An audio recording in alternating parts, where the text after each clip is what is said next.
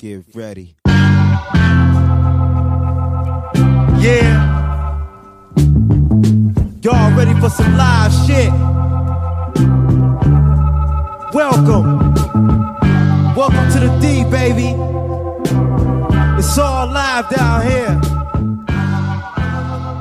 What you see is all real. What up, though? What up, though? Welcome back to episode 126 of the What Up, Though podcast. Indeed. And we're back um, after another week of our idiotic president and, and racist moves, frantic police, and all that bullshit. yeah, yeah. So uh, today, and I had seen it on on the news or seen it on Twitter, but um, and you, I don't think you're really aware of the mother of bombs that Yeah, popped yeah. off today. Yeah, no, I missed that, so I'm not really aware what happened. And I I'm was kind of busy, so I'm not I just too, saw that something happened, but I'm not really aware of what happened. So I, I'm I'm kind of um, kind of lost on the news that happened today. So if there's anything you want to report on that, Um, not really. there. I saw that we just we bombed some ISIS hill or some shit or bunker or some because shit. like just for like, hey, it's some ISIS shit, let's bomb it, or did something happen? So I saw that um the bombing at least what I, one of the things I saw was that uh a green beret was killed or something or Mm-hmm. and but it just seemed to be so extreme for just that killing that no one knew about. Mm-hmm. Like I'm not familiar with with uh so New York Times the title is US drops mother of all bombs on ISIS caves in Afghanistan. okay. But I don't know what the fuck. okay, so United States the, dropped the bomb, um, the most powerful convention bomb in American arsenal on a. Okay, just got random shit playing. Okay, that was that was fucked up. Uh, dropped the bomb. Um, Islamic State uh, cave complex in Afghanistan on Thursday, unleashing a weapon so massive that it had to be dropped from the rear of a cargo plane. I don't know nothing about bombs and in relation to where they drop them off in the fucking plane, but I guess it was big because it had to get dropped off in the back. Like I don't know. I don't know what the fuck that means, dude. Yeah, I mean, I, I say I, I've been totally cut off from the news today, so I don't really know what's going on. But um, I can't say that. Uh, kind of cycling back to what happened with Syria. Um, I kind of feel like, based upon everything that's happened over the course of the past couple of weeks, that what's happened with Syria, just I mean, I, I have a stronger knowledge than the average person on politics, but still a fairly low level of knowledge overall. But based upon what I've heard, I kind of feel like in my gut that a lot of this shit is done to distract from the idea that we colluded with Russia on the election. And if you notice, that hasn't really been spoken about in the past uh in the past week or so. And I could delve pretty deep into why I feel that way and what's been going on with um, Russia and Syria and whatnot. So uh, I'm not gonna bore our listeners with that with that talk. Um, if if I decide to start a political podcast, then maybe I'll talk about it there. But um, I think the the serious shit in my gut, I feel like it's largely done to distract from the talk of the collusion with Russia. Um, Afghanistan shit, like I said, I, I was totally cut off from the news today, so I don't know what happened with that. Um, but in my just based off of what you said about um, we bombed some ISIS uh, area in Afghanistan, I feel like that's um, not necessarily a distraction, but I'm wondering what prompted that, and I'm also wondering if um, I'm wondering what kind of repercussions are going to come from this because I feel like if if whatever causes to happen is not that not that serious, are we in a position where we're facing serious retaliation Like I I don't I like, I have no idea. I have no idea what happened. So, um, I'm curious to find out about that tomorrow. Um, but I'm on the just on the on the on the strength of the fact that we dropped apparently the mother of all bombs on on The- Afghanistan. the- I'm I'm the- curious to see. It's the Loretta Devine of bombs. I'm curious to see um uh what what uh what the press is saying about that and what the administration is saying about that. I have no idea, so I'm not gonna speak on it. I have a ton of thoughts on um the serious shit, but I'll save it because I think a lot of our listeners don't really care about that. nah, Um, they don't give a fuck. Nah. Um, before we continue, do you have a beer? Uh, yeah. at all because I'm like I, I I hate like not drinking something, and when I say something, I don't even mean like alcohol. Like I I like to like drink something when we record. If if it was water, I wouldn't give a shit. But I'm sitting here drinkless. I've had you know we had a um had a uh, vodka while we smoked our cigars before we uh, started podcasting, but I, I hate to be drinkless while we record. So um hopefully a beer can be provided or something that I can sip on while we talk. But um, Yeah, I'm actually I'm pissed that I left my cup outside. I had like at least a, a good third. is this uh, twist off? Nope. Was this Oberon? Yeah. Oh, Oberon. All right, cool, cool. Um, but I do have a lot of topics I want to delve into. Um, if I've been kind of like when I was um, I'll say mid twenties, I was really, really, really heavy into politics, and I still am to a degree. But the way my life is set up, I don't get as much opportunity to really get into it like I used to. So I've, I've been trying to get back into it heavy like I used to be, and um, I've subscribed to a lot of podcasts. I've been way more into the news and shit like that. So I'm I'm a, a lot more informed than I used to be. So I do have a lot of opinions on what's going on with the Trump administration and um, our our dealings overseas and whatnot. But um, I kind of don't really um, want to talk talk about that too much on the podcast because I feel like that's not really what we're here for. Like people aren't listening listening to this to hear about uh, to get clarification on Syria. You know, like that. No. That's not why people are here. They want to hear us talk about white people and their dirty feet. You know, so um, I'll stick with that. But um, off top, I feel like the uh, what happened with Syria, I feel like was kind of like a, a smokescreen to divert everybody from uh, the whole Russia collusion shit. Uh, that's I spent a lot of time thinking about that, and I think that's that's kind of where where that's going. I don't like I don't like the idea that we did that as a distraction, but at the same time, that kind of shit needs to be dealt with. So Man, I'm inter- I'm Trump, interested to see where this. Trump is gonna get us in all kind of bullshit. It's it's gonna be fucked up. uh, Yeah, I, I kind of feel like that's where we're going. Like that we're heading in a direction where, um, we're gonna burn some bridges or we're gonna start some shit and retaliation is coming. And you know what's interesting is I kind of part of me understands Trump supporters fans Trump supporters fans that's so fucking redundant. um Trump support. yeah. Uh, part of me understands why people like him because I can see people going like I like the fact that our president is like ready to like fuck shit up. Like he's like a badass basically. Like like he's like a fucking uh like expendables character and shit. Like like the expendables like mad 60 year old motherfuckers that was like fucking shit up. And i feel like they look at it like yeah trump is like a a fucking badass. Like oh you gonna do some shit? We gonna bomb you bitch. You gonna deal with it. Like i i can see people getting behind that. Um but and i get it. But um i don't yeah, I'll, I'll save it. I, I don't really feel like this isn't the place to discuss it. I, I don't really feel like killing our killing our fans with uh political talk. That's not what we're here for. But um, I think he's a shithead. So leave it at that. Yeah, it's nothing. Nothing. Nothing.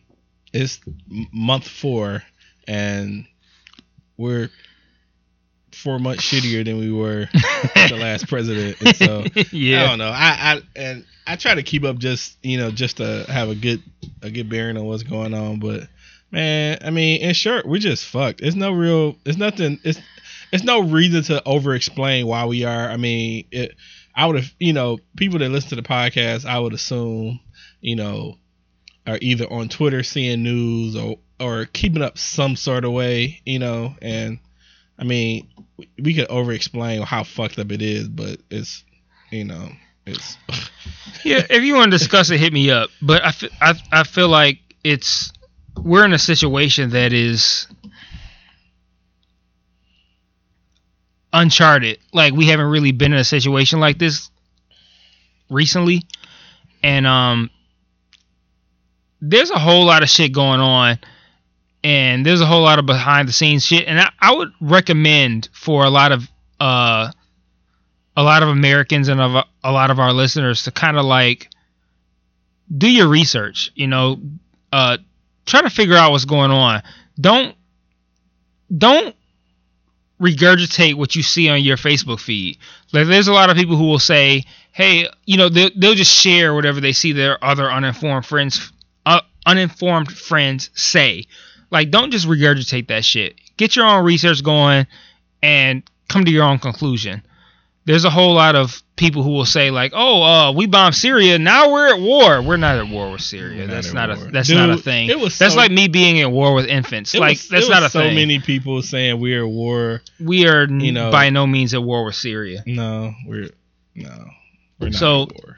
You know, don't let your uninformed Facebook friends tell you. Like if your if your if your Facebook friend who says that we're at war with Syria primarily posts about empire, don't trust their opinion. They're they're not really not really knowledgeable on world affairs. Like just leave leave that to the pundits and just stick to whatever it is that you do. Don't trust them for their political opinion. I I would recommend, you know, downloading podcasts and uh you know trying to watch the news. And, and even the news is a stretch because i've noticed like with the news like you get a lot of uh them telling you how to interpret what happened as opposed to just telling you what happened explaining it in a uh, a gumped down easy to understand way and then you can make your own interpretation.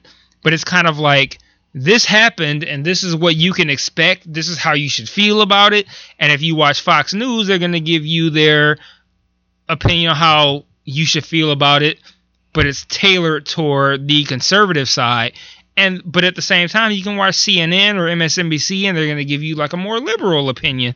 And I would say don't don't watch that and tailor your opinion based upon what their opinion is or what they're telling you that your opinion should be just get an unbiased account of what's going on and then generate your own opinion from that.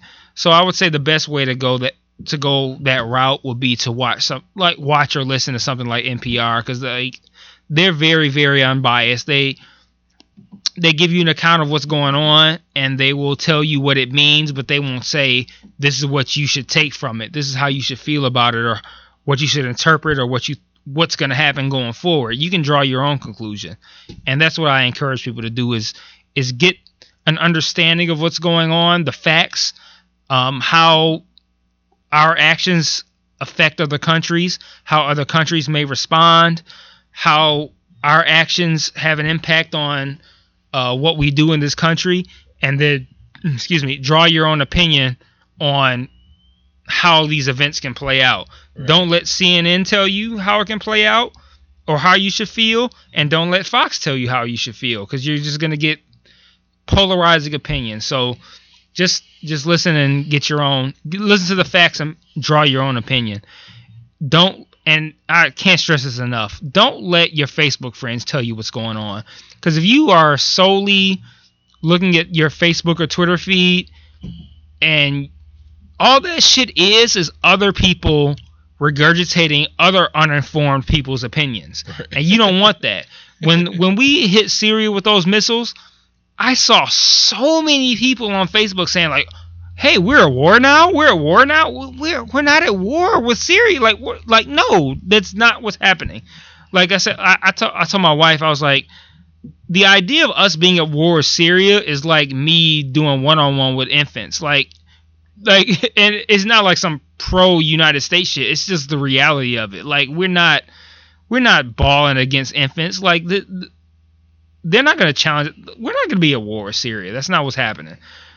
So just get the facts and draw your own conclusions. And I have my own conclusions based upon the facts, but we're not a political podcast. We're a uh, let's talk about dirty white people and shitty ass cops and uh, hip hop and loving loving hip hop. All, all the all that stupid ghetto shit that nobody that people want to joke about. That's what that's what we're gonna talk about. We are uh, we are watching uh, and probably will make references to Better Call Saul. So Yeah, yeah, yeah, yeah. Let- So, Don't get me started on TV hope shit. you guys are watching. we could be a t- we could be a TV we could be a TV podcast and we'll be banging because uh I'm all up on that. Better Call Saul debut uh Monday night and it was fly, man. Better Call Saul is su- Better Call Saul, Breaking Bad, and Vince Gilligan and what they do is so amazing. Like they're I was I was listening to a podcast about uh Better Call Saul and it's amazing what what that that group does.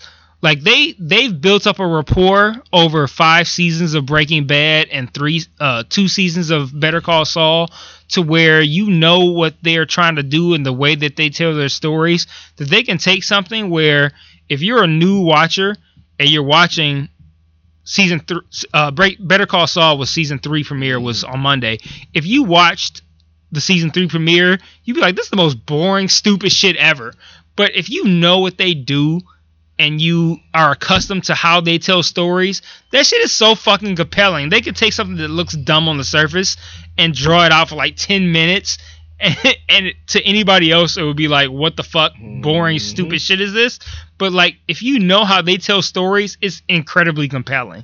Like, like Vince Gilligan is a, Yeah, an amazing I was so- storyteller. I was so, hyped when the, just the rumors of uh of Better Call Saul was, you know, before they actually, you know, announced. I was just like, man, I just know the backstory is gonna be so fucking dope. So they do they do amazing stuff. Like the stuff that they do with the Mike character, like I'm I'm not gonna spoil it, but for for people who say you watch Breaking Bad but you haven't seen Better Call Saul, the stuff that they do with Mike's character on Better Call Saul is so fucking compelling to me. And it looks it looks boring on the surface, but the way they tell a story is like you get um several parts of of what the end game is, right?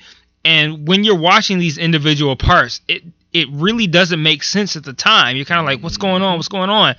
And then you get to a point where they kind of reveal what's going on, and all that shit that didn't make sense before makes sense. And it's so it's so compelling, and it's a great way of storytelling, and they have such a great way of being deceptive and vague, but also being really compelling. And it's it's it's a great way of storytelling and showing and watching TV. It's it's it's it's incredible. So I would encourage anybody who is a big fan of um uh intricate storytelling to get into like Breaking Bad or Better Call Saul. It's it's it's amazing. It really yeah, if you is. if you Phenomenal if you're interested in watching um uh Better Call Saul, I would. su- If you've never watched any of the seasons, I would stop and then and go watch Breaking Bad. yeah, you you have to watch Breaking Bad. Yeah, you have to watch Breaking Bad anyway because uh, it's really well, it's one of the best TV shows ever. So you need to watch it just off the strength of that. But yeah, if you want to watch Better Call Saul, you need to get that Breaking Bad background. They reference it a lot, even in very subtle ways. Um, but yeah, you need to get that background. But even if you don't have any interest in watching Better Call Saul, still watch Breaking Bad because it's one of the best TV shows ever made. Right. So Either you, you, you do say, that. You could say you could. I mean, I wouldn't approve it, but if you said you know fuck Better Call Saul, and then you still watch Breaking Bad, I'm like cool. Watch Breaking because if you watch Breaking Bad, you're gonna want to watch Better Call Saul. yeah, So yeah, check it out. yeah, absolutely. So So let's get into some emails, right? So we got uh we got emails from a couple people, and when I say emails, I'm using the term loosely. There were there are voicemails sent via email. Uh, we got a couple from uh, let's see, we got Baylor. Baylor hits us up every week, Uh, we got uh, my boy Terrence who uh, hosts his own podcast. He will co-host uh, podcasts. Uh, I mentioned it before. It's called Hollywood Already Did It. Um, they talk about uh, franchises that Hollywood has kind of rebooted, and uh, they analyze the current version of whatever this franchise is, and then also talk about the original version of that franchise, whether or not a reboot was really needed, how it plays out now. It's a pretty good analysis of um, of the old version, the new version, and uh contrast between the two. So it's it's a, it's a real good listen if you're a fan of like pop culture or um uh TV or movies, shit like that. So it's a good uh it's a good podcast to listen to called Hollywood already did it. I think the Twitter is Hollywood ADI. So yeah, check that out for sure. Uh, so we got a a voicemail from him, and then uh, we also have a, another one from Jeff Edmondson who uh calls in fairly calls in, but uh he he, he sends something fairly videos regularly. in. He video he videos in yeah fairly regularly. So um we'll let's play the uh Baylor's one, then we'll play Terrence's one, then we'll play Jeff's one. Uh Baylor's uh is titled Pepsi debate, so um I would imagine this has to do with Kendall Jenner's ass. So we'll see, but uh let's get that popping and uh we'll see what he had to say and then respond to it. Hold up, hold up. What up, though? What up, though? Hey, I'm gonna have to disagree. I'm gonna have to get disagree with the last piece of feedback. Like, I don't know who it was. I forgot the name. Low key, you gotta forgive me. I'm gonna just throw a name out there like Jeff. I heard Jeff, and I'm just gonna roll with that. I could be wrong, but anyhow, bro, Kendall Jenner. Oh, she's getting all of this slander. Oh, nigga, you getting everything. I don't care how old she is. I don't care how she look. I don't care who her daddy slash mama is. Low key is one person, but look, I don't, I don't care. She deserved all that slander because it, this goes back to the Young Thug thing when he had was presented with the uh, with the Biggie verse or whatever. My nigga, if you don't know, if you too young to remember or uh, you know, you gotta go study, you gotta go do your due diligence, and you gotta go do your research and shit like that. Especially if they present something to you like, bro, you could be clueless of what's going on in the world, but if they come to you like, yo, we we we got this Pepsi uh, commercial we want to pitch to you is is geared towards the Black Matter, I mean Black Lives Matter movement. Um, as soon as you say Black Lives Matter, nigga, your antennas gotta go up. It's gonna be some shit. You gotta be sensitive around that. Um, yeah, so she knew. Like that family, that, that family might do dumb, dumb things, but they know. Like the family knew. The niggas around her knew. Like, and she probably knew. You know what I'm saying? Like the whole family fuck with black people. You know what I'm saying? So they gotta know. They gotta know. I want to know the niggas who presented this. I want to know the nigga who sat up at two, three, four o'clock in the morning and said, "Aha, I got it." Like I want to know. I want to see that nigga who's getting fired. You know what I'm saying? And look, I, hey BTG, if you follow me on anything, you know I'm not the most uh, political, social aware nigga. I'm I'm more I'm geared towards jokes and sports. Now after that, all this bombing and mass shooting and shit like that, I'm not the first nigga to run online and put my fist in the air. You know what I'm saying? And black power this and black pride that. I'm not the first nigga to do. You know, I, I that's not me. Now I will you know, look at certain um, events, topics, or whatever, and give my, you know, give my little two cents on it. Uh, other than that, nigga, you still gonna get these jokes. Oh, Kendall is gonna get these jokes. I'm gonna, get, I'm definitely gonna get these. Matter of fact, if you go back and check my tweets within, within the past couple of days, yeah, my jokes is on. She already got it. She got a full clip from me. But no, no, no, she's not excluded from this because, you know, even if she is that young, she's not that dumb. She's not that dumb. Now the niggas around her, like, at some point we gotta realize that it's just niggas in this world that just don't like us. For them, the world is not that. When it comes to these corporations, they not stupid. They I, they know what they trying to do, and and even if they came from a, a, a good place in their heart, my nigga, they knew about the backlash that it was going to be a possible backlash. They had to present it to her because she's putting her she's putting her brand on the line. Her family brand and her own personal separate brand. So nah, she's not excluded from the slander. She's getting every bit of it, all of it. Yeah, you know what?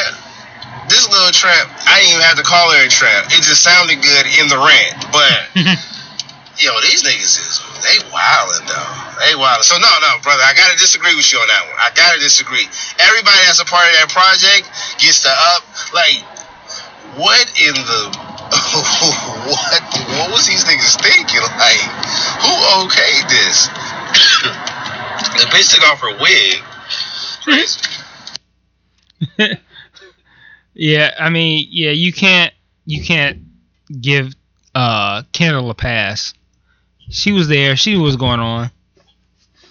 That uh that commercial was ridiculous, man. I don't I don't even understand how I, I say this all the time. I don't understand how shit like that gets to the public because I feel like it has to go through especially if you're talking about Pepsi. I feel like it has to go through hundreds of people to get to that point. Like nobody said anything. Like I, I I, don't. wonder, like you had like you had not one black person on your staff to be like, nah, let's not do this. This is fucked up, and they continued to do it. Like, yeah, it shouldn't even need a black person. Like I feel like with as as many people would be involved in a Pepsi commercial, there should at least be a woke ass white person that could be like, "Hey man, I mean, no, you're this ain't a good look, though." You're absolutely right. It it shouldn't be a it shouldn't need a black person. But I just feel and like you also shouldn't need to be woke to understand that that shit is fucked up. like you shouldn't have to be a woke white person. You should be a white person and be like, "Hey man, this isn't a good look, man. This is this is mad." Uh, fucked insensitive. Like, like, this is- what are we doing? So I, I when when shit like that hits the internet or hits the TV or whatever, I feel like it's go by that point it's gone through hundreds of people. Like and hundreds of people somehow gave this a pass. Like we can do this, we can do this. Like and I I don't understand that. I feel like somebody should have caught that at some point and be like, hey man, uh do you realize that we could get a whole lot of backlash from this? Especially we live in we live in the age of backlash. Like like there's way less that like there's shit that's far less offensive than that that gets completely slandered. So like how do you put something out like that and think like, yeah, we should be good. Like this should this is a good Pepsi ad. Like, no, motherfucker, this was not a good Pepsi ad. Like what were you thinking? Like I don't I like e- to me everybody who was involved in that fucked up. Cuz there was so many so many people that that went through who could have been like this is not a good look. And it, especially if you're Kendall Jenner. You you are the focal point of that ad. So you you you are the main person who could be like, "Hey, this is not, This is not good. good. Like This we is not should not do this." And you did it anyway. You just You wonder for somebody like like that though. Like, did you did you, you really like want to shit on your brand, or do you feel like bad publicity is is publicity? They But- do, but I think that at this point, I, I would say like maybe like ten years ago, you could say like any publicity is good, right? Just as long as people are talking about you. Well, But the way from- social media know- is right we know now- from United that all publicity isn't good. we know from a lot of different avenues that all publicity isn't good. And like people should know at this point that anything you put out, you need to uh you need to filter that shit with a fine tooth comb. Like you need to really break that shit down because people are gonna pick it apart and you can have a situation where people will find any little minute thing and say this is offensive and now social media has y- your situation just totally blown up. So the idea of having a Kardashian at that walk up to a cop and be like, "Hey, I see there's a riot going on right now, but maybe you should chill because I got this ice cold Pepsi." Like, like you should know that that's a bad idea. Like, I don't understand how it could get by so many people that it gets to the point of airing, and you don't realize that that's a bad idea. And then the shit goes out and social media is like, what is this bullshit? And you're taken aback, like, oh my god, I had no idea. You should have had an idea, like, or any of the hundreds of people that this that this idea went by. It's such a Like I, I I don't understand how shit gets to airing that's offensive because we live in the age of offense. So people should be hypersensitive to that shit. So how do you get to that point and nobody has said anything to make you think like maybe we shouldn't maybe we shouldn't put this out. So I don't have any sympathy for Pepsi or Kendall Jenner or anybody involved. And I read an article that said that a lot of the people that were involved in that commercial were foreigners. And they're like, we had no idea what was going on in the United States to know this was offensive. And I can give them a pass on I- that. I. I don't. I don't give.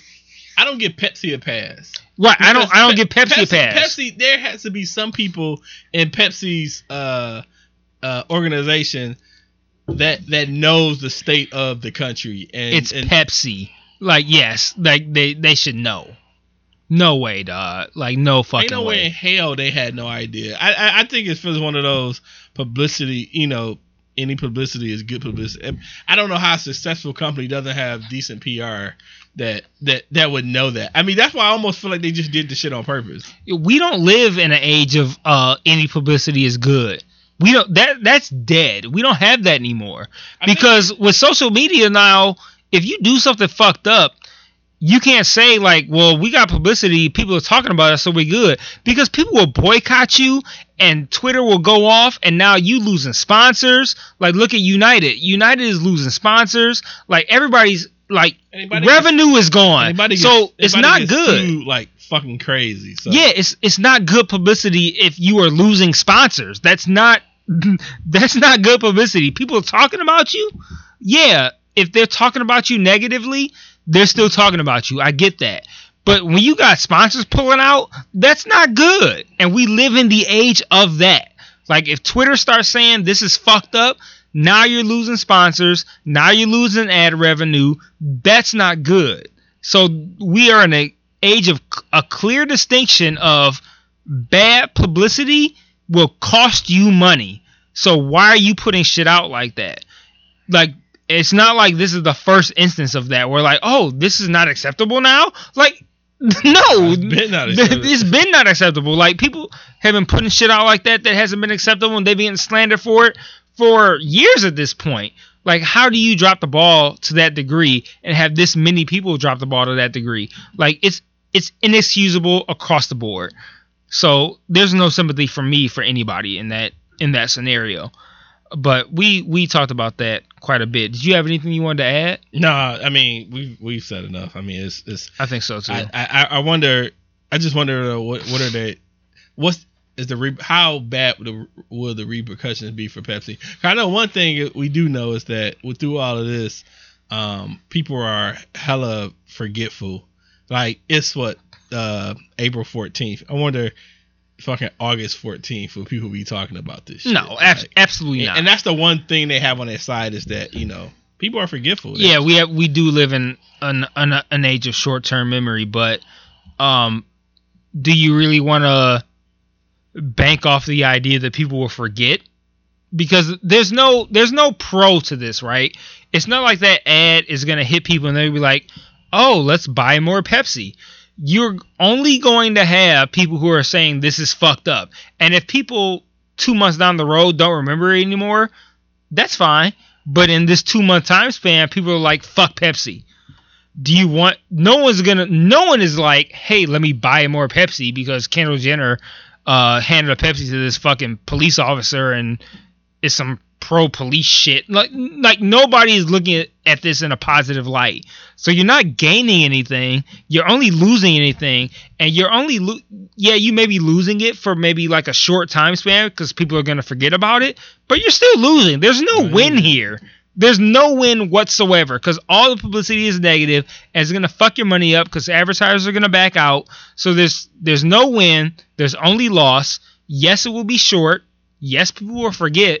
But do you do you film this whole fucking two minute thing in wherever the fuck they were at? Because it was it was in some foreign country. Let's just say I don't know Brazil. I don't know where it was, but let's just say for the sake of argument, Brazil. You film this thing in Brazil with all these extras who don't know what the fuck's going on, and you think like, oh yeah, we can make this commercial, but you whatever you spent, whatever you did with this commercial, nothing good come of nothing good came from it. No. because you didn't gain anything for sure, and then you got all kinds of slander on social media. You got advertisers backing out, and yes, people will forget, but who cares? Because you, it was ultimately ultimately a loss. So what was the point? So I, I don't I don't understand how shit like that gets to the point of airing with nobody saying this is a bad idea, and with and your Pepsi, like it's not like we're talking about fucking Hanes or some fucking shit. Like it's fucking Pepsi. Like there should be people who are on shit like that. Like so I, I don't get how this kind of thing is still happening in 2017. Like we you you should know that we live in an age of easily offended people and in an age of racial tension. Right. Like this is not why would you make that commercial in the first place? So I it's it's crazy. I don't I don't understand this shit at all. But hopefully people will learn. They won't, but hopefully they will. They won't. But they won't. they won't. oh, oh, playing Terrence's voicemail. It started randomly. I don't know why. Let me uh rewind it back to the beginning. Okay, here we go. What up, though, Mike? What up, though, Otis? It's your boy T out here in LA. Uh, real quick, just wanted to give my reply back to some shit that was said on your on your last podcast by a, a, a voice email. Um, talking about how Kendall Jenner should be absolved of, of Oh. all things related to related to the Pepsi shit, and I call utter and total bullshit. First off, yeah, as an actor, we don't have shit. As an actor, I've, I've been in commercials. I've done tons of um, just films and television. You don't get to say. You just walk in, collect your check, say the lines that they tell you to read, and you get the fuck off. That's just as a regular based actor. Celebrity endorsements are done completely different. Celebrity endorsements, those storyboards, the stories, and, and the plot of the commercial or film are given to well, not so much for the film, but for uh, commercials, the celebrities are given the storyboards to their people and whoever the celebrity is. They go through that shit with a fine tooth comb because they have a brand to represent. If their brand is fucked up by whatever they do in the commercial, they're like, nah, I'm out. I can't do this. Right. Pepsi. She thought this was a good look. bullshit. So, like, when they did Ray Charles commercials, when they did Britney Spears Pepsi commercials, when they did the fucking Michael Jackson Pepsi commercials, even though he got burnt up, all those storyboards were read through by that celebrity and their team. And they signed off on every bit of it Right. for this one, Kendall Jenner and the Kardashian crew, that's a fucking brand. Like that, those those motherfuckers watch every single thing they do that Exactly. goes out about them. So there is no way on God's green earth you can tell me that that family didn't know what the fuck that that uh that commercial was. They thought it was a good idea. They was like, oh man, this is a good look for you, Kendall. You ain't done shit else, so why not? Why the fuck not save racism with a with drinking a Pepsi? People will love this shit. You might get some old black dick that ain't what happened. Turned out negatively, and now she's got to. She's got to, just like Pepsi has to fucking bite the bullet on it and and, and, and take what uh, what they deserve. Um, otherwise, great show. I'm still listening. I can't wait to see what the fuck you guys say about uh, United Airlines dragging Asian people off a plane like they like they black teenagers. It's gonna be awesome. Um, and shout out to Hitler because you know. They he ain't really do shit according to Spicer. He's just a regular ass dude, chilling, chilling hanging out with uh, Jews. Yeah. All right. Keep up the great work, y'all. Love y'all. Take it easy. Later. Yeah, so he he his his thing was the same thing, and yeah, same idea. Like they're they're 100 percent responsible. They they knew what the fuck they were doing. Totally responsible. Mhm. Totally, totally responsible. Yeah, same deal. So yeah, he's right, man. That and and speaking from somebody who's in the industry, he knows he knows what goes down. I mean, I didn't I didn't expect no one to the comment, you know, opposite, but I mean, I think it just really shows how fucked up Pepsi is and how that's that's not the norm. You know, I I I would truly believe that brands want to protect themselves.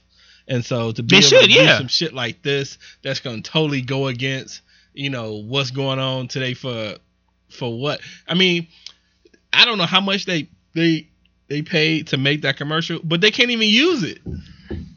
Mm-hmm. So it's like they spent so much money and their image is all fucked up now. So it's like it's Yeah. a, it's a L like a, it's a, it's Across the board. It's a couple of L's. Yeah.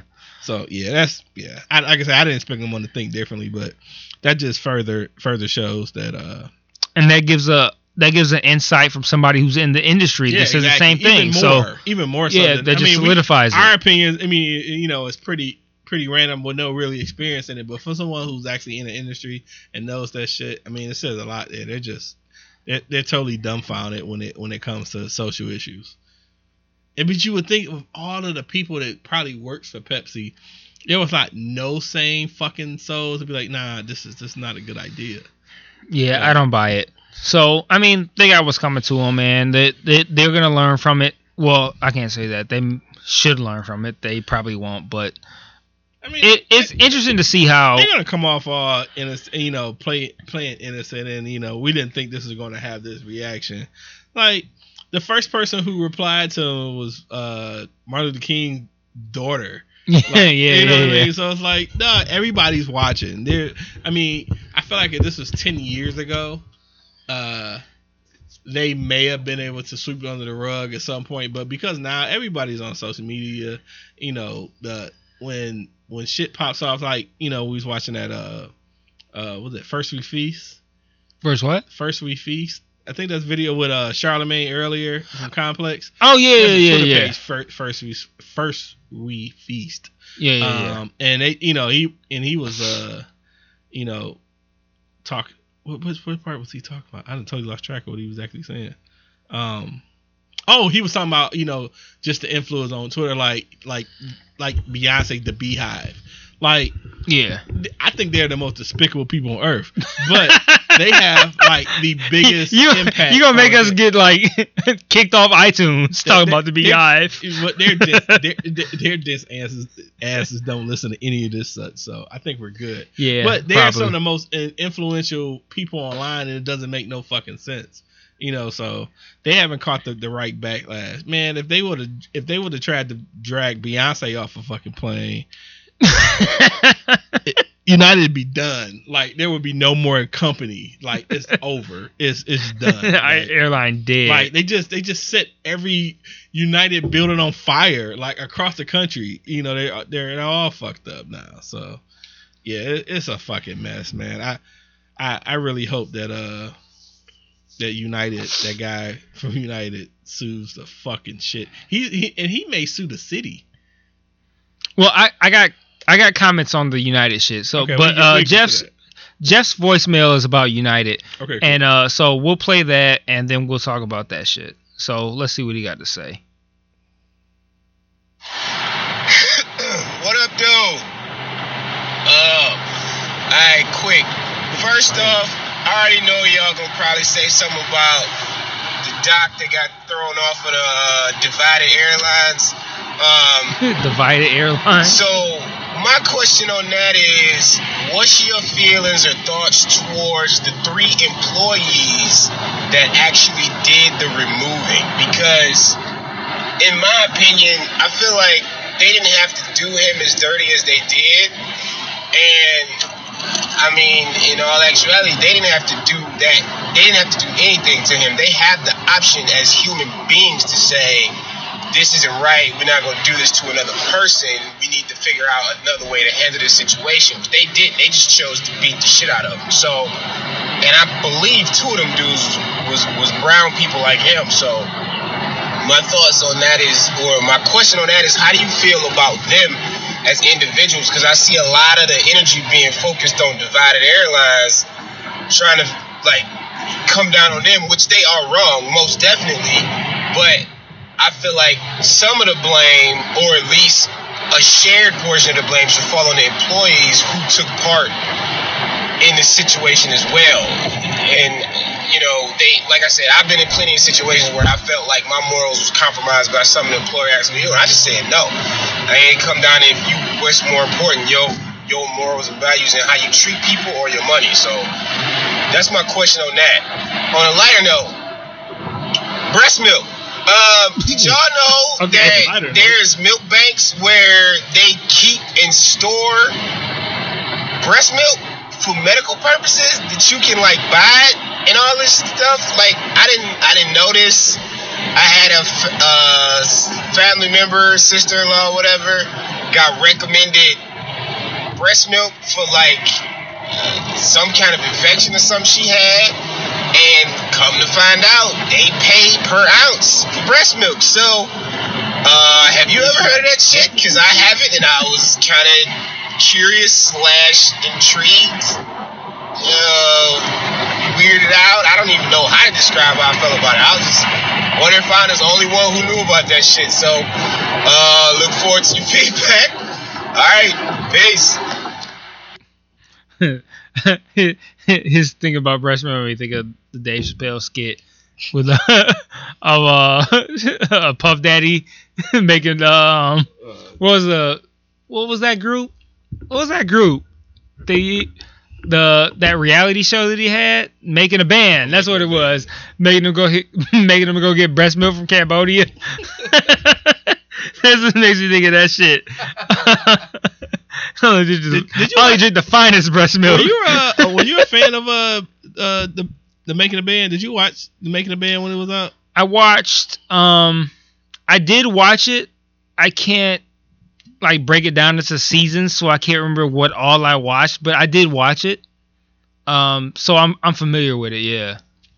Yeah, I remember that was actually a dope a dope series of shows. I mean, I, I remember watching it to the point where they actually made the band when they had uh Babs and uh Dylan. I don't know. I, I thought they was like the coolest fucking shit ever. It was like it was a chick from Detroit. It was a couple of chicks from Detroit. It's the one light skinned singing chick. Uh I heard she's always just fighting in the clubs and shit now.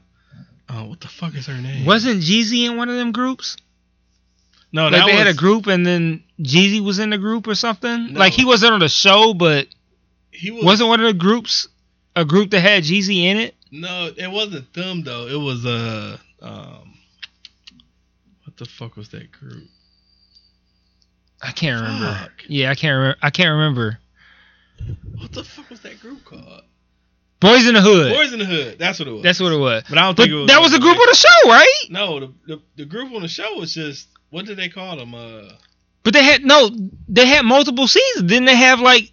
did wasn't Boys in the Hood on one of the? I'm not saying Jeezy was on the show, don't- but I I feel like wasn't Boys in the Hood on the like- show? I don't know. If, if so, I don't recall that shit.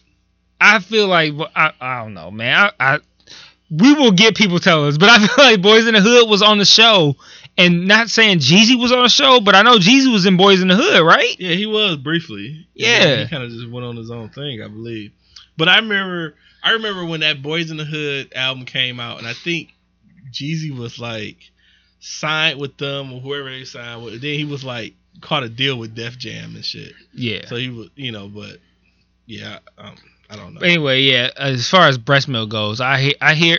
Well, so my wife has been a big, big, big proponent of breast milk, and she's in a um a Facebook group that is a big proponent of of breastfeeding as long as you can, and all the benefits that, that babies can get from breast from breastfeeding. So um, I'm a big I'm a big fan of breastfeeding. My daughter is, in my opinion, from what I've seen of the multitude of babies that I've encountered throughout the course of my life, is fairly advanced. I would think, uh, as far as her development, and I think feel that the baby milk, I mean, uh, I- breast milk is paid. I do think that. And I was breastfed for a long time. My brother was. Um, Was Michael? Michael was not as much as I would have preferred. And Like, you will give him the titty, motherfucker. and uh, my daughter is breastfed far more than any any of the others. So like myself, my brother, Okay. and my son. And there's a lot of, of documented scientific research to support the idea of uh, breastfeeding leading to uh, a, a, a strong advancement in the development of babies. So, and as far as what I've seen with my daughter, I have every reason to believe that that's legit. So, um, I'm a big breastfeeding fan at this point. Um, my daughter is doing great with it. Uh, it's a it's a it's a bit of a a burden at times Yeah, I can imagine because at this point my daughter is seven months and um, it's y- you got to find time and opportunity to make it happen. And we just so happen to work with a company where we have that flexibility with our our company and with our positions within the company to be able to make that kind of thing happen. But so that's not always going to be an option to the degree that we have it, but Right. uh, our use of it and our daughter's uh, reception of it has been really, really good, and she, I feel like she's benefit benefited really well from it. So I'm a big fan fan of breastfeeding. Um, as far as what he said about um, what was the first thing? uh, See, this is why we shouldn't smoke and drink before we start recording. um, what was the first thing he said? Uh, this is why, man. See, this is why Start taking notes. Like, what the fuck you just said? taking notes over listening to this shit. Like, this is why this. Oh, United. Oh, United. Yeah. Yeah. Um. So I guess this will, this will be a good segue to talk about the United shit. So, um, with the United shit, my immediate, um, so he was asking us about how we feel about the, I guess, so-called brown people who pulled this nigga off the plane. Um, I spent a lot of time thinking about it, a, a kind of strange amount of time thinking about it actually, because I thought about how do you deal with a situation where and actually after the fact I heard that I saw an article and I don't know if this is if this is legit or not, but I saw an article that said that that flight wasn't actually overbooked. But throwing that aside So- because I just saw So what were they even trying to fuck with him if that wasn't the case? Though? Yeah, so I, that's don't know. do it, but yeah, I uh, don't, I don't know, but I saw one article that said that, so I don't know if that's the case or not. But throwing that aside, let's say it actually was overbooked, right? So if you're United Airlines and you have an overbooked flight and you desperately need somebody to get up off that flight, what is the ideal way of handling that? Now, obviously, dragging a nigga out of his seat and like having his head hit up on a fucking armrest and bleeding, obviously, that's just not ideal. How do you handle that as a United Airlines employee? And supposedly, this guy's a doctor or whatever, right? I feel like that sort of thing, for starters, needs to start from like top down, right? So who needs to be on this flight versus who doesn't? If it's me and I'm on this flight and I'm going to do an operation in Chicago or whatever the case may be, the doctor needs to be like the top person who needs to stay on the flight, right? Mm-hmm. So if he goes, "Hey man, I got like a surgery tomorrow. I need to be on this motherfucker," and they go, "We drew ha- we we drew straws, Right. and, and you got the straw straw, so you got to get the fuck up out of here." I'm gonna be like, "Hey man, I'm a doctor who needs to be here." There's probably mad motherfuckers on this plane who are just like going to fucking New Orleans for fucking spring break or some shit. Like them motherfuckers can make their shit change. If I don't get to Chicago, somebody gonna fucking die. So I need to be here. Like don't drag the doctor off the plane. Like if somebody needs to get dragged, it needs to be somebody who's not there for a, an important reason. Also, nobody needs to get dragged. nobody needs to get dragged off Keep the in plane. mind, nobody should be dragged. Nobody should be dragged off the plane. But if somebody got to get dragged, it needs to not be the surgeon. So there's that. But uh, on the second end of that, how do you deal with a situation where you need somebody to get up off that plane and nobody's volunteering? You gotta offer cash and keep offering. I mean, Exactly. The thing You need to offer an incentive. lose so much fucking money. They've already lost like gains in stock over That, the last day. that's what I was getting at. so you you're gonna lose out so much. Like you know, would you offer this guy a thousand, two hundred, two thousand? But it's like if I just don't understand if the if it wasn't overbooked, what the hell are they re- trying to make him es- escort down? I, anyway? I, I don't I, I want to pretend that's not the case because I saw one article that said that, and I don't even and even if that's the case, I don't even want to consider that. I want to work under the assumption that that shit was actually overbooked and they needed to get somebody up off that plane.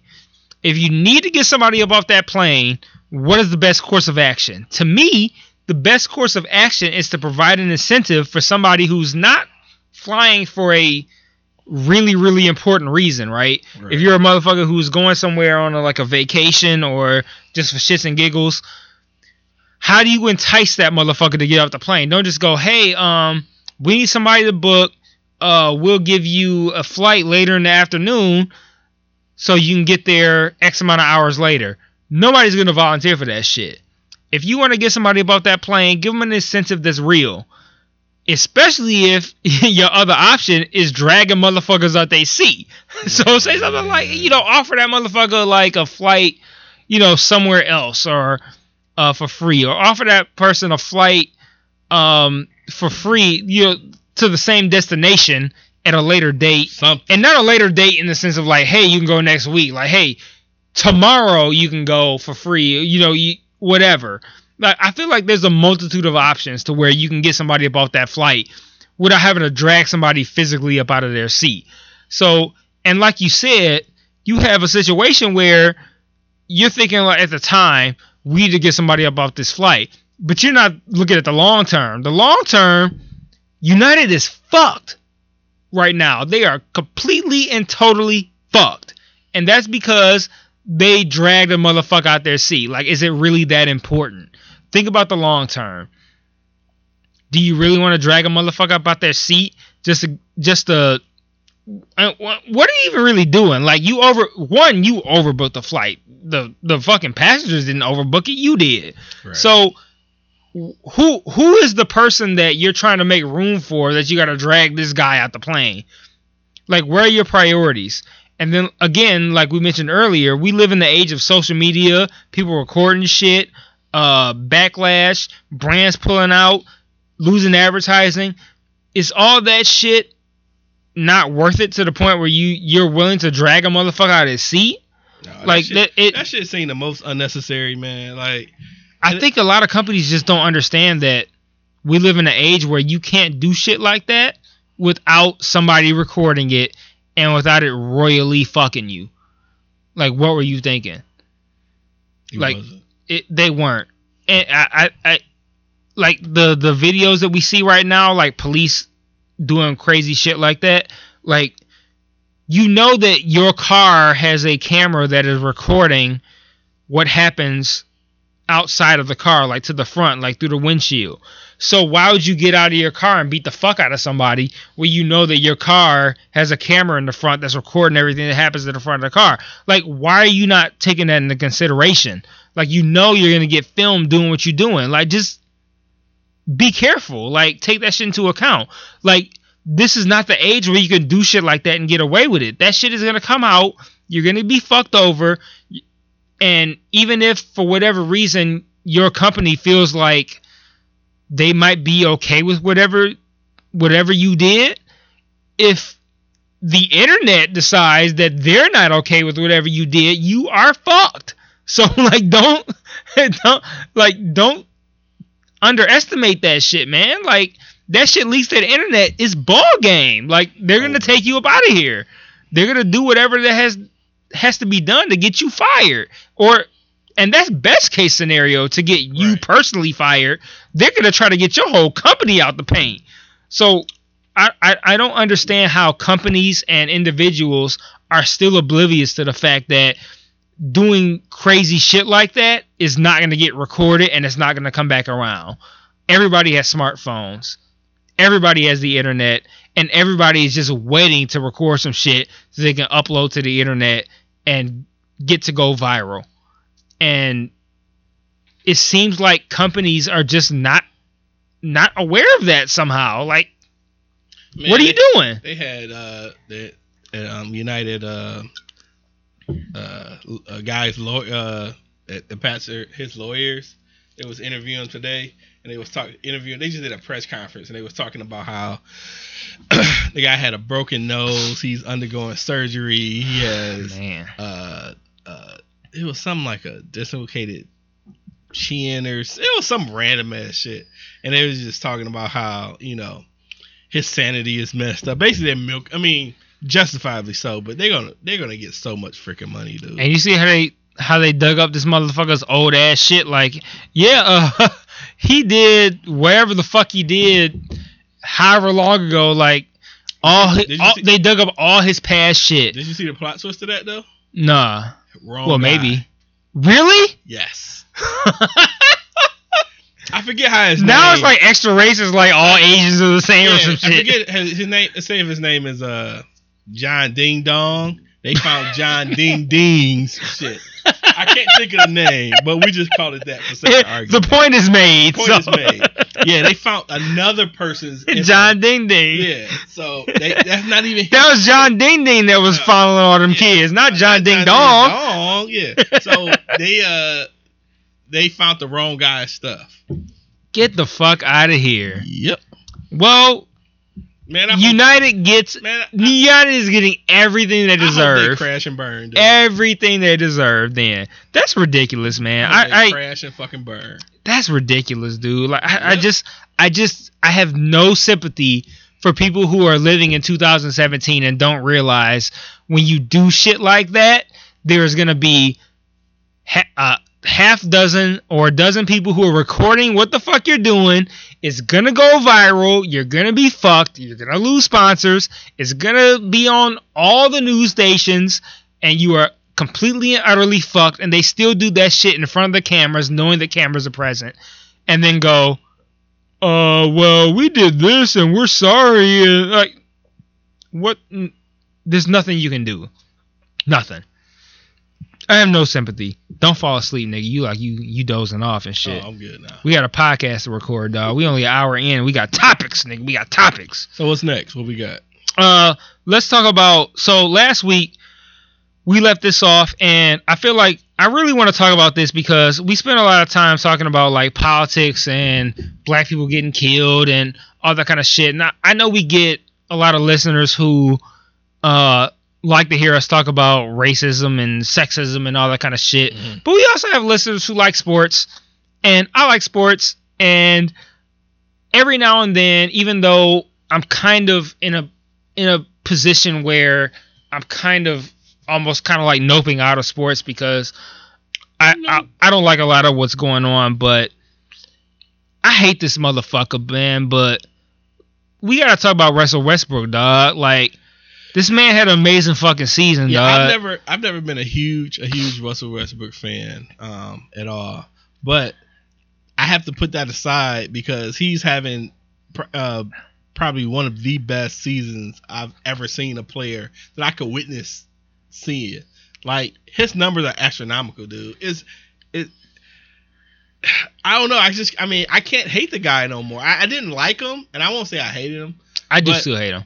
I just, I mean, he, he dressed weird. He's just off, but dude, he's one hell of a fucking basketball player, dude. Yeah, we have to talk about the fact that um Russell Westbrook is doing something that I to be perfectly honest, I did not think I would ever see. No, you're right. This is like this is something that happened in the past once before that was a it was an anomaly. Like it, it, it it's not something that happens regularly or that you could foresee happening in the future. Um, so so Russell Westbrook right now is well, I can't say now because the season's over. Uh, Russell Westbrook ended the season averaging a triple double, and I never I never thought I would see that. And there's a lot of things that that have happened in the NBA over the course of the past few years that have been pretty fucking amazing. And this, even despite that, I never thought I would see somebody average triple double ever. Because uh, there's been a lot of great, great players since Oscar Robertson. Oscar Robertson is the prior to this was the only player to ever average a triple double in a season. really. Yeah, and No, yeah, that is his record. Uh, okay. since Oscar Robertson, there's been obviously a ton of amazing, amazing Hall of Fame caliber players. We, we could run the list down 20 names of all time greats who have never averaged a triple double. He's the only person to ever do it. And say what you will about the state of the NBA right now. I personally think it's trash, but like, say what you will. Averaging a triple double is an amazing, amazing feat. Mm-hmm. And it's crazy to me that there are still people who are arguing against the idea of Russell Westbrook winning the MVP. Like the like LeBron James is like the guy who it's it's you know it's it's popular to dick ride this dude like and I get it. LeBron's LeBron's fucking phenomenal. I get it. But averaging a triple double is an, an an insane feat. And I, I guess I'm I'm working under the assumption that our listeners know what a triple double is. So that might be a, that might be a reach. That might not. But the idea is averaging double figures in three categories. So you're averaging double figures, double figures being 10 plus in three separate categories. Generally, a triple double includes points, rebounds, and assists. Um, most players specialize in two of those three categories. A point guard may average double figures in points and assists. A forward or center might average double figures in points and rebounds. It's well, I can't say very rare. It has literally never happened other than these two times that a player has averaged double figures in points, rebounds, and assists. Oscar Robertson did it, and now Russell Westbrook has done it. To to achieve something of that to achieve something that rare to to to have it even be in discussion that somebody else could win MVP is is mind-boggling. And he he did this with in a situation where the best player on his team get, well, it depends on who you talk to. the best player on his team left, and now his team with essentially not, uh, a mediocre supporting cast, he's still managed to keep his team in the playoffs despite Kevin Durant leaving. He still kept his team in the playoffs. They're like the sixth seed, I think, in the West, and to be able to do that is incredible to me. Like I, I, I, don't spend too much time watching basketball anymore. I haven't seen Oklahoma City play at all, but the the idea of somebody averaging a triple double is insane to me. Even even in this day and age in which the NBA is so um just overwhelmed with guys who like pack stats and they it's the NBA is very very watered down at this point, but even even in this state of affairs, the idea of a guy averaging a triple double is is borderline miraculous. So to argue against him winning MVP is insane to me. And I've seen a lot of uh, discussions on Facebook arguing in favor of James Harden, which is. I mean, the thing is, I take back. It's not understandable because Russell Westbrook averaged triple double, so it's not any, understandable. If it was any other season, um, he would have a, a valid, you know, reasoning for it. Yeah, James Harden and and LeBron James making cases for them. I get it. LeBron James has already won it multiple times, and I get the idea of wanting to give it to James Harden. I get it. Houston's playing really great, but like to me, the idea of somebody averaging a triple double is so is such a great feat, and to keep his team in the playoffs despite losing to Kevin Durant, like I feel like that is an, an arguable point. Like I feel like I feel like Russell Westbrook is going to win MVP, but I almost feel like it's it's it's devalued if it's not unanimous. I feel like it should be unanimous. How do you vote against a guy who averaged a triple double? Even in this day and age, even in this watered down NBA, I still feel like you can't vote against this guy. And I fucking hate this fucking guy. And I'm still like, he needs to get this MVP, man. Like, it's only right. Like I, I like I'm I'm in awe that a guy could average a triple double, even in this NBA. And I kind of thought that he was It's thoroughly I thought- impressive. I thought, you know, well, early in, the, in you know the career where uh, you had um, Westbrook and Durant, I always thought like one of them gotta go. hmm It, it, it's just I feel like somebody's getting stifled, like you know, and I I was like, and I, I did think that Westbrook was gonna be good, but I didn't think he was gonna be this fucking good. Yeah, I, I think it's a, I I do think that it's a a a symptom of the way the NBA is structured right now that he was able to achieve this, but still it's it's a feat that's so amazing that even in this day and age it's still worthy of he at least needs to be a, a unanimous MVP. Like I I don't I I can't understand how somebody could vote against him being MVP. I feel like he needs to be a unanimous MVP. He's going to be MVP. That's uh, like that's for sure. He's gonna be MVP. But it's really like, is it gonna be unanimous? And I honestly, I don't think it will be. I think there are gonna be people who are still gonna vote against it, and I, I don't, I can't get behind that. Because I mean, I've been an NBA fan since I was six years old, and I'm 35 now. So like I I I've never seen anything even close to that. Nobody's even come close to that. Like that's an amazing feat. And I and for me to sit here and say that Russell Westbrook should be a unanimous MVP and I can't fucking stand him, like so it's completely unbiased. I think that it's amazing to me that there could be people who could vote against that. So I think that that is a incredible feat and I'm I'm looking forward to see what he does in the playoffs because like Oklahoma City, I think is the sixth seed, something like that. It's not not too high, and they're actually playing Houston in the first round, I think. So, uh, if he if if if Oklahoma State wins that series, Oklahoma City, I'm sorry, wins that series, that should that Boy, should really really really cement it. Some fisticuffs yeah. thing going on. Yeah. So I, I think that's an, an incredible feat, and I don't have too much to say on it, but I really wanted to put that out there because for me, as somebody who just can't stand the guy, I I really think that it's important to point out that as somebody who doesn't like him, I feel like he should be a unanimous MVP. Like it should it shouldn't even be a question. That, that's an incredible feat to me, and I, I I it's hard for me to say I respect it because I don't respect the NBA. So I respect his accomplishments. I don't respect I mean, I the think you can NBA, but just the just the accomplishment of him doing it, you know, aside from the NBA, just I, what did he have? Fifty? How how many uh um triple doubles did he end up? I don't know, man. I, I don't think it was 50, but it was in the 40s for sure. And that many triple doubles, I'm I'm sure there were. I've I've read there's situations where people would like go out of their way to make sure that he grabbed a rebound where otherwise he might not have gotten it and shit like that. And I get that, and and I do think that the NBA right now is very very mm, like not not enjoyable to watch. I'm not a fan of what we what I see in the NBA right now, but even despite that, it's still an incredible feat. Even from somebody like me who is not a fan. So people who are still fans who are voting on that kind of shit, they gotta respect that. They Yeah, gotta I mean, they gotta respect that. Yeah.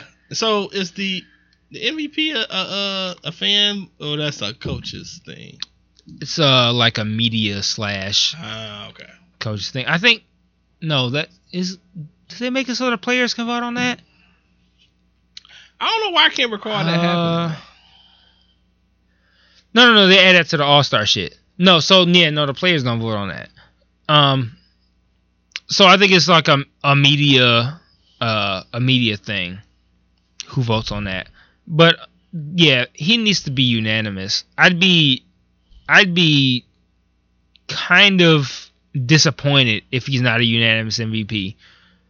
I think he gets it for sure, but yeah, it, it needs to be unanimous because that's a, that's an amazing feat. I really never, I never thought I would see that. I I I, don't think we, I never. I, I don't think we'll be able to do it. See it again. I think that's one of those. Jordan never did it. No. Kobe never did it. Anybody, anybody you can think of, any great NBA player, they never did it. Oscar Robertson did it once, and that was it. Wilt Chamberlain never did. Nobody ever did that shit. Like that. That's that's some. That's got to count for something. So I think that was. uh I, don't- I don't know. I just wanted to talk about that because for me, as a, uh, very anti Russell Westbrook person, to to see him do something like that, I, I think it's worth saying and coming from me to say that I think that he he should be a unanimous MVP. So I mean, I don't. I just wanted to put that out there on the podcast. So you know, it was a, a time where the uh, the guy who had the better stats didn't win MVP. Oh, it happens all the time. I didn't realize it happened as much as it did, so I started seeing some articles about it. It's a very uh, political type of war, right? So you can have a guy who has great stats, but they'll say like this guy's team did better and he was more instrumental to his team's success, which is valid because I mean technically the term is most valuable player. A good example of that is with the Pistons. When the Pistons won in 04, they were I think the number 2 seed maybe. I don't think they were number 1. And then in 0 their best se- their best regular season was 2006, and they won 64 games. So, if the best team in the NBA has won 64 games, you would think that the MVP would be on a 64 win team. But the argument was basically like they don't have anybody who has had that kind of season to make them an MVP. Like they just they don't really have that. It's a it's a very political award. So the idea of somebody who is on a mediocre team winning MVP is kind of frowned upon. Right. It's usually like the best guy on the best team. And if the team doesn't have a guy like that, then you just kind of just take the whoever the best guy is somewhere else, so the second place team or whatever. But um, they're sitting at the sixth seed. But it's inarguable that if, without Russell Westbrook, them niggas would get the fucking they be in the bottom of the fucking standings right. without a guy averaging a triple double. Yeah, so he, he's totally carrying that team. absolutely. Totally. So Totally. Absolutely. So I mean that that is the textbook definition of most valuable player. So I mean there's really no argument against him as far as I'm concerned. It's it's a symptom of like James Harden is in the wrong place at the wrong time basically. I always said that about um uh well what, what was the the scenario? Um the uh Utah Jazz in Oh. the uh believe you talked to us. in the late 90s and the Seattle Supersonics in the late 90s. Seattle and Utah had teams that and uh, uh, another example is um the Phoenix Suns in the early to mid 90s. These are teams that were championship caliber teams. Like these are teams that were built to win a championship. These were championship caliber teams, but they just so happened to exist in the world of Michael Jordan. So they were fucked. that. Right. Yeah, so they were fucked. Like I always say, like Charles Barkley never won a championship, but if his team existed in a non Michael Jordan world, that team is a championship caliber team. Same for uh, the 96 Sonics and same for the 97 Jazz. These are teams that are championship caliber teams, but they were in a world where Michael Jordan existed. And the same thing the same thing happens for MVP sometimes. They they have great teams and they have great performances, but they exist in a world where there's a superior team with a superior player. Well, not necessarily a superior player, but a superior team that was led by a a a player that was a good face for the NBA. And um but we don't have that now. But I feel like Houston, I feel like James Harden is in that spot. And I actually I say the same thing about Will Smith.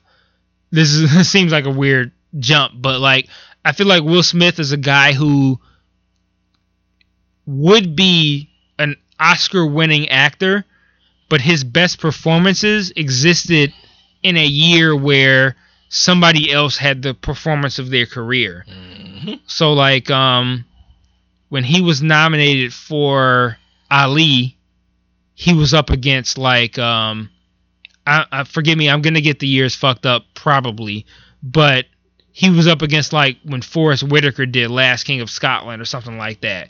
So it was like Will Smith had a great performance, but Forest Whitaker delivered the performance of his long ass career. Long. So it was like Forest Whitaker was due, so he got it, you know, and that's kind of what James Harden is dealing with right now. Like he had a great year, but he exists in a year where Russell Westbrook averaged a triple double, so he's fucked.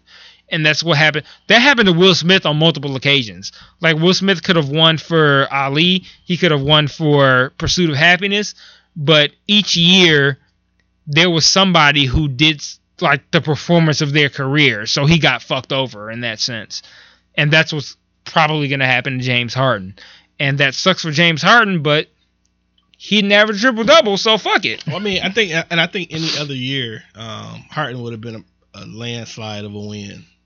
Like He- would have. He would His stats were that great that any other year, if he didn't have, you know, uh, uh, Westbrook balling out of fucking control, he would have won it easily. He had it. He had an amazing season at the wrong time. Right, He could have had it last year. He could have had it next year, and he'd be MVP. But he just so happened to have it when Russell Westbrook averaged a triple double, so he's fucked. And that's what I always say about Will Smith. He had his best performances when somebody else had a better one. I can't remember the other scenario, but I know one was when Forest Whitaker was in Last King of Scotland, and Forest Whitaker had been Forest Whitaker's been doing movies forever, and he had a great performance and a great movie, and it was like that was his pinnacle. And Will Smith had his great performance at the wrong year. The year before, he'd have been great. The year after, he'd have been great. And the same thing happened with Pursuit of Happiness. I can't remember the. I think Last King of Scotland was up against Ali. I I, I could be wrong. I, I get them mixed up.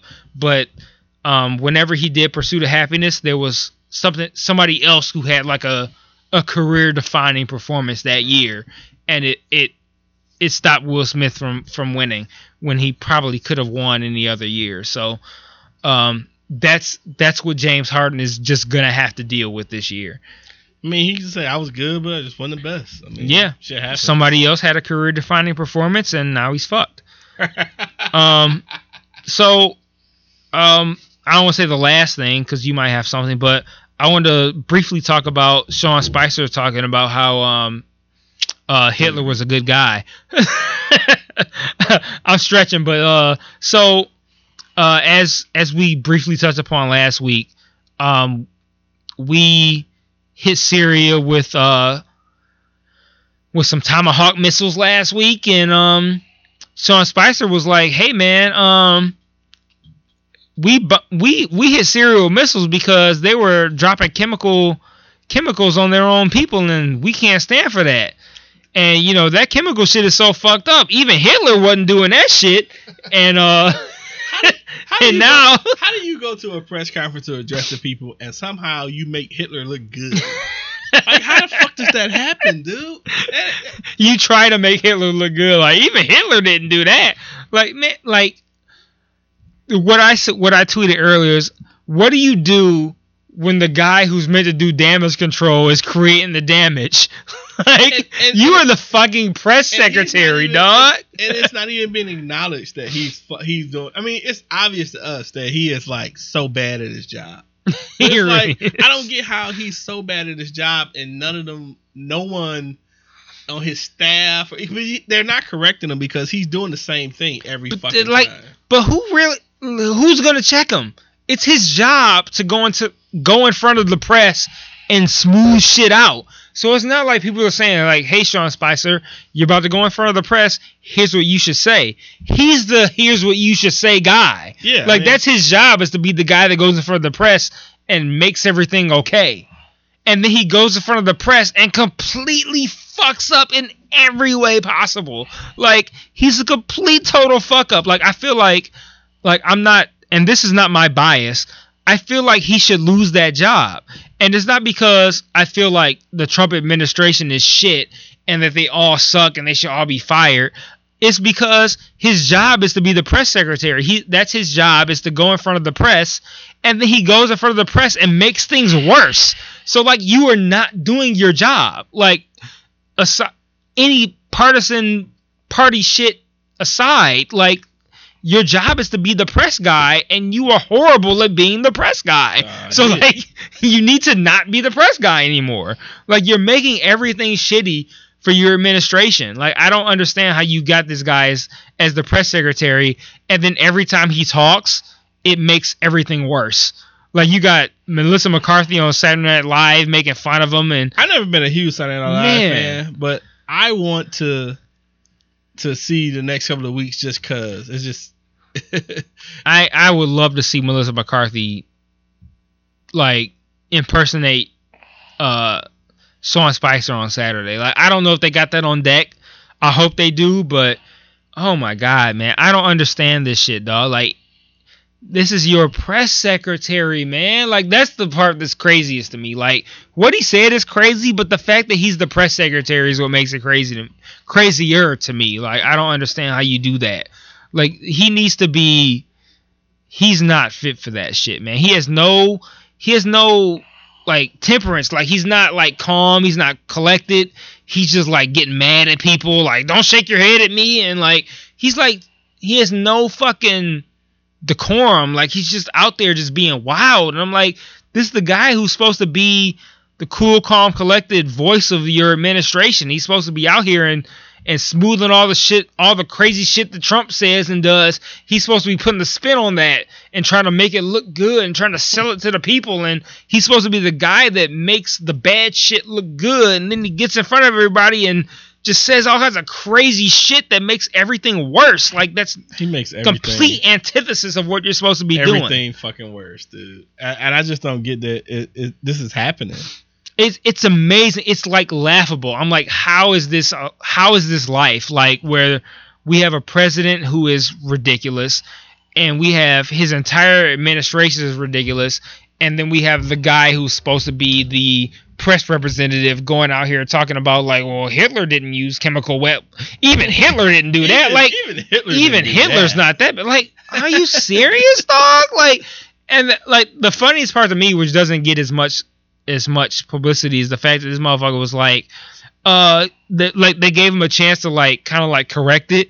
He's like, yeah, no, no, that's not what I meant. Like, yeah, yeah, he he took him to the Holocaust centers, and then like the Holocaust centers, he- nigga, like, he- what? Like he was on tour. That's what I Like- said. I was like, he's making it sound like like Hitler took the the Jews on a field trip. Like, let's go to the Holocaust Center. Like, what is Like, the fuck? What the the- fuck is the like- Holocaust Like, Center? they just went to Detroit Zoo. Like, Like, you mean a gas chamber, nigga? Like, what are you talking about? The Holocaust Center? What the fuck is that? The Holocaust Center? Your press secretary, dog. Like, this isn't fucking like Jared Kushner. Like, I don't know if you you're familiar with Jared Kushner. Jared Kushner is uh Trump's son-in-law, and he's uh, like I his like hear his name. I want to know what the fuck who, fuck he was. The thing about Jared Kushner is like he's um he's Trump's son-in-law. He's married to Ivanka, and he has like he's I think his title is like uh uh senior aide or something like that. Like it's it's a very unofficial title that involves no um no congressional hearings. They don't quiz him or question him or some shit. It's just basically an advisor. But he has like mad power with no fucking responsibility. He's in his father-in-law's ear. He's influential. He's in charge of doing all kinds of shit that he's not qualified for just off the strength of being a son-in-law and shit. And even it's not like my point is that it's not like it was the son-in-law who said something crazy who's has no experience in politics that was like, yeah, uh, Hitler didn't even do that. It's the fucking press secretary. Like this is the guy whose job it is to do the exact opposite of that, to smooth all that crazy shit over and to like and put he- everything and make it sound and he- good and and he's making it worse. Exactly. He's making it worse. He's doing the exact opposite of what his job is. And he does it almost daily. He goes in front of the press and says some wild shit that gets him in trouble. And you're supposed to be the guy who makes shit sweet. And like I don't understand how he still has that job. Like how only in the Trump administration can you be the guy who does the exact opposite of what you're supposed to do and you still retain your position. Like I I I don't understand how Sean Spicer is still employed at this point, but I almost kind of appreciate it because it's comical at this point. I just don't. It's- at what it's point funny. This shit gonna backfire to them. It's like it's not backfiring. They're just they're just living life. Shit's going well with them. I mean, in, in the we whole crack the jokes and and the whole he continues is, to live. and the whole country is just falling the fuck apart, dude. Yeah, It's such a, a such a shit show. it really. Excuse me. It really is though. It's like the epitome of just shit show, dog. I, I'm just so done with this this country and their doings, dog. So fucking done. it's it's a fucking reality show or like a like a sketch. It's like Chappelle show but real. like like how how does this exist and how does this happen? It's it's it's it's comical. Like how do you have this situation happening? And I I'm waiting for like somebody to go. You know we shouldn't have this going on, and we should probably just like get all these people up out of here. But it's kind of like they're allowed to prosper and do what they do and then like the pundits and the the reporters and they all like they all go like oh that's crazy what he said or oh it's so funny and like what the fuck's going on? But look, we're just talking about it like oh this is hilarious but nothing's really happening. And like the reporters can't fire Sean Spicer or anything like that but like I don't understand how everybody is saying like what the fuck's going on this is ridiculous none of this makes sense all this shit is crazy and it continues that way like it's not like no one's making a change. I don't get how, especially if you're Trump, right? You already have a whole bunch of people who are picking apart everything you say and saying that you're full of shit, you're ridiculous, you're crazy, you're, everything you say is stupid, whatever. And then you got Sean Spicer going up on TV, supposed to be the guy who's supposed to clean all that shit up, and he's saying even crazier shit. Like I, if I was Trump, I would fire this nigga because I'm like, you are making everything worse. It's already bad. My approval ratings are incredibly fucking low. And then I got you going up on stage talking about like Hitler ain't that bad. Like what? Like what are you doing, man? You making everything worse, dog. Like you got to get up out of here. Like it's already bad, and now you talking about Hitler didn't. Hitler, Hitler wasn't that bad. Hitler like wasn't that bad. Hitler, Hitler didn't even do that. I, I just never thought in my time of, of, of being on this earth that I would hear somebody say Hitler. Not, Hitler isn't that. Hitler wasn't that bad. Yeah, Hitler didn't do that. Like even Hitler didn't do that. Like, okay, man, what are you talking about, dog? Like nobody asked you about Hitler. like, why are you even bringing this nigga up, man? Like, Oh, stay away from Hitler. Hitler is the. I even make that joke myself. Like when I'm trying to compare something that's really bad, I'll be like, yeah, uh, That's gonna be even Hitler didn't do that. Like it is my- so tongue in cheek. That gonna be my go-to. Like Hitler wasn't that bad. Yeah, and like I do it jokingly, and then like he did it seriously. Like Hitler didn't even use chemicals. Like okay, oh my god, dog! Like what are you doing? Like you were the press secretary. I'm like a random motherfucker that works for fucking Quicken Loans. Like I don't do shit, dog. Like what are you doing, man? Like I make jokes about Hitler like in a f- totally tongue in cheek fashion. Like, and you were the fucking White House press secretary talking about Hitler didn't use chemicals. Like, oh my god, like why is this untrained ass guy out here adding, piling on to an administration who is fucking up constantly and is constantly getting negative press, and your press secretary is piling on. Like it's ridiculous. And th- this whole administration is a shit show, and I don't understand how it. You could at least cut out people who are making things worse. Like you could be out here fucking up, and people can talk about Donald Trump all day. Like Donald Trump fucking up, but Donald Trump can't fire Donald Trump. Like he can just be like, okay, well, say what you will about me, but I'm gonna continue to do what I do because I'm the fucking president. So suck my dick. Hey, what what was? He's like, hey, I- what? I, I just I, when you so you had the greatest thought ever. And I I don't know the subject. You were it, it- I think you made a Facebook post about it, but it was something that the Democrats did that was fucked up.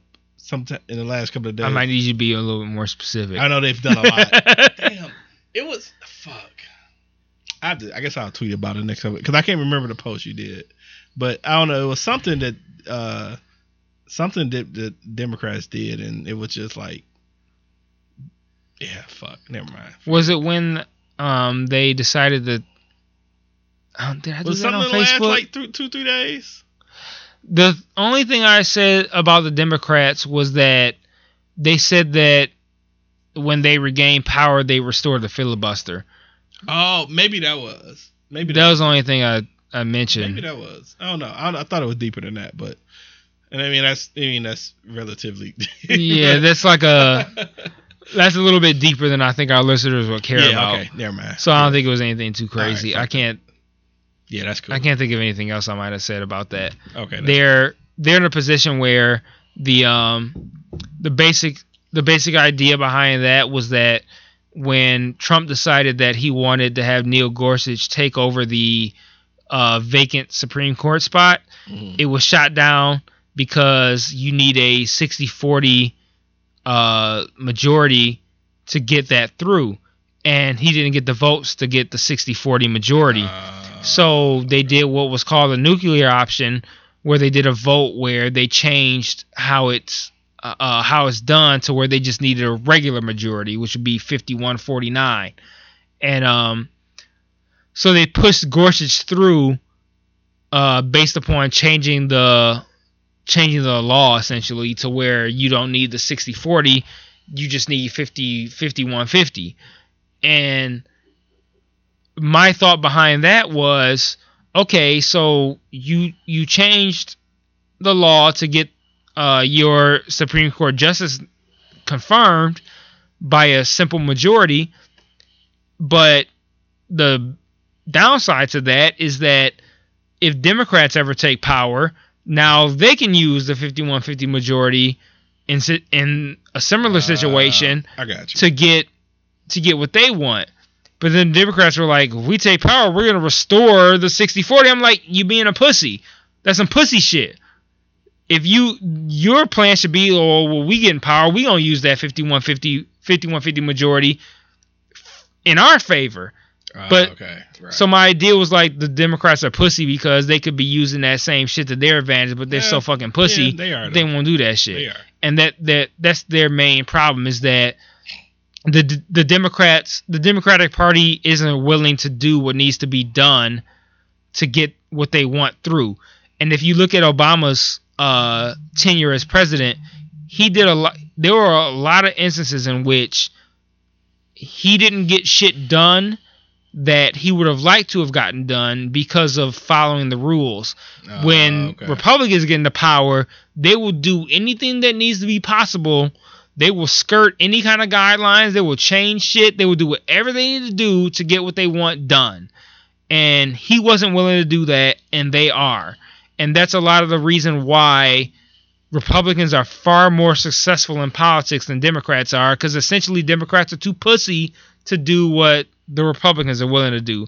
And to see them to see the Republicans say uh, to find a way to get Gorsuch nominated, I mean get confirmed, and then to see the Democrats go, well, we if we get back in power, we're gonna restore it back to the way it was instead of taking advantage of it like the Republicans did, is pussy to me. So that was the only thing that I mentioned. I Okay. can't. That makes sense. I don't think that's what you're referring to though, because I very, very briefly. I didn't even comment. I just posted the story and just put SMH, so I, I didn't No, even no, say I thought that was. I mean, it's the the filibuster thing sounded familiar, but yeah, like I say, it's probably a little too deep for shit anyway. so, yeah, yeah. yeah. Well, So, um, so did you have anything else? I I'm, I mainly mentioned the topics that I had. Um, I don't know if you had topics you Yeah, want to that was- discuss. I but we got time if you wanted to. Um, that was pretty much. I mean, the, the most of the stuff you mentioned. Um, that was pretty much stuff was on my agenda. Uh, United, uh, our whole ass president, um, Russ Westbrook. Uh, yeah, where are we at? It's cool, but it's two thirty. Fuck yeah, Yeah. yeah, we're good for the week. All right. um, so yeah, uh, as always, find a podcast. What up though? At uh, no, at what up though on Twitter. Um, our email what up though podcast at Gmail and our individual.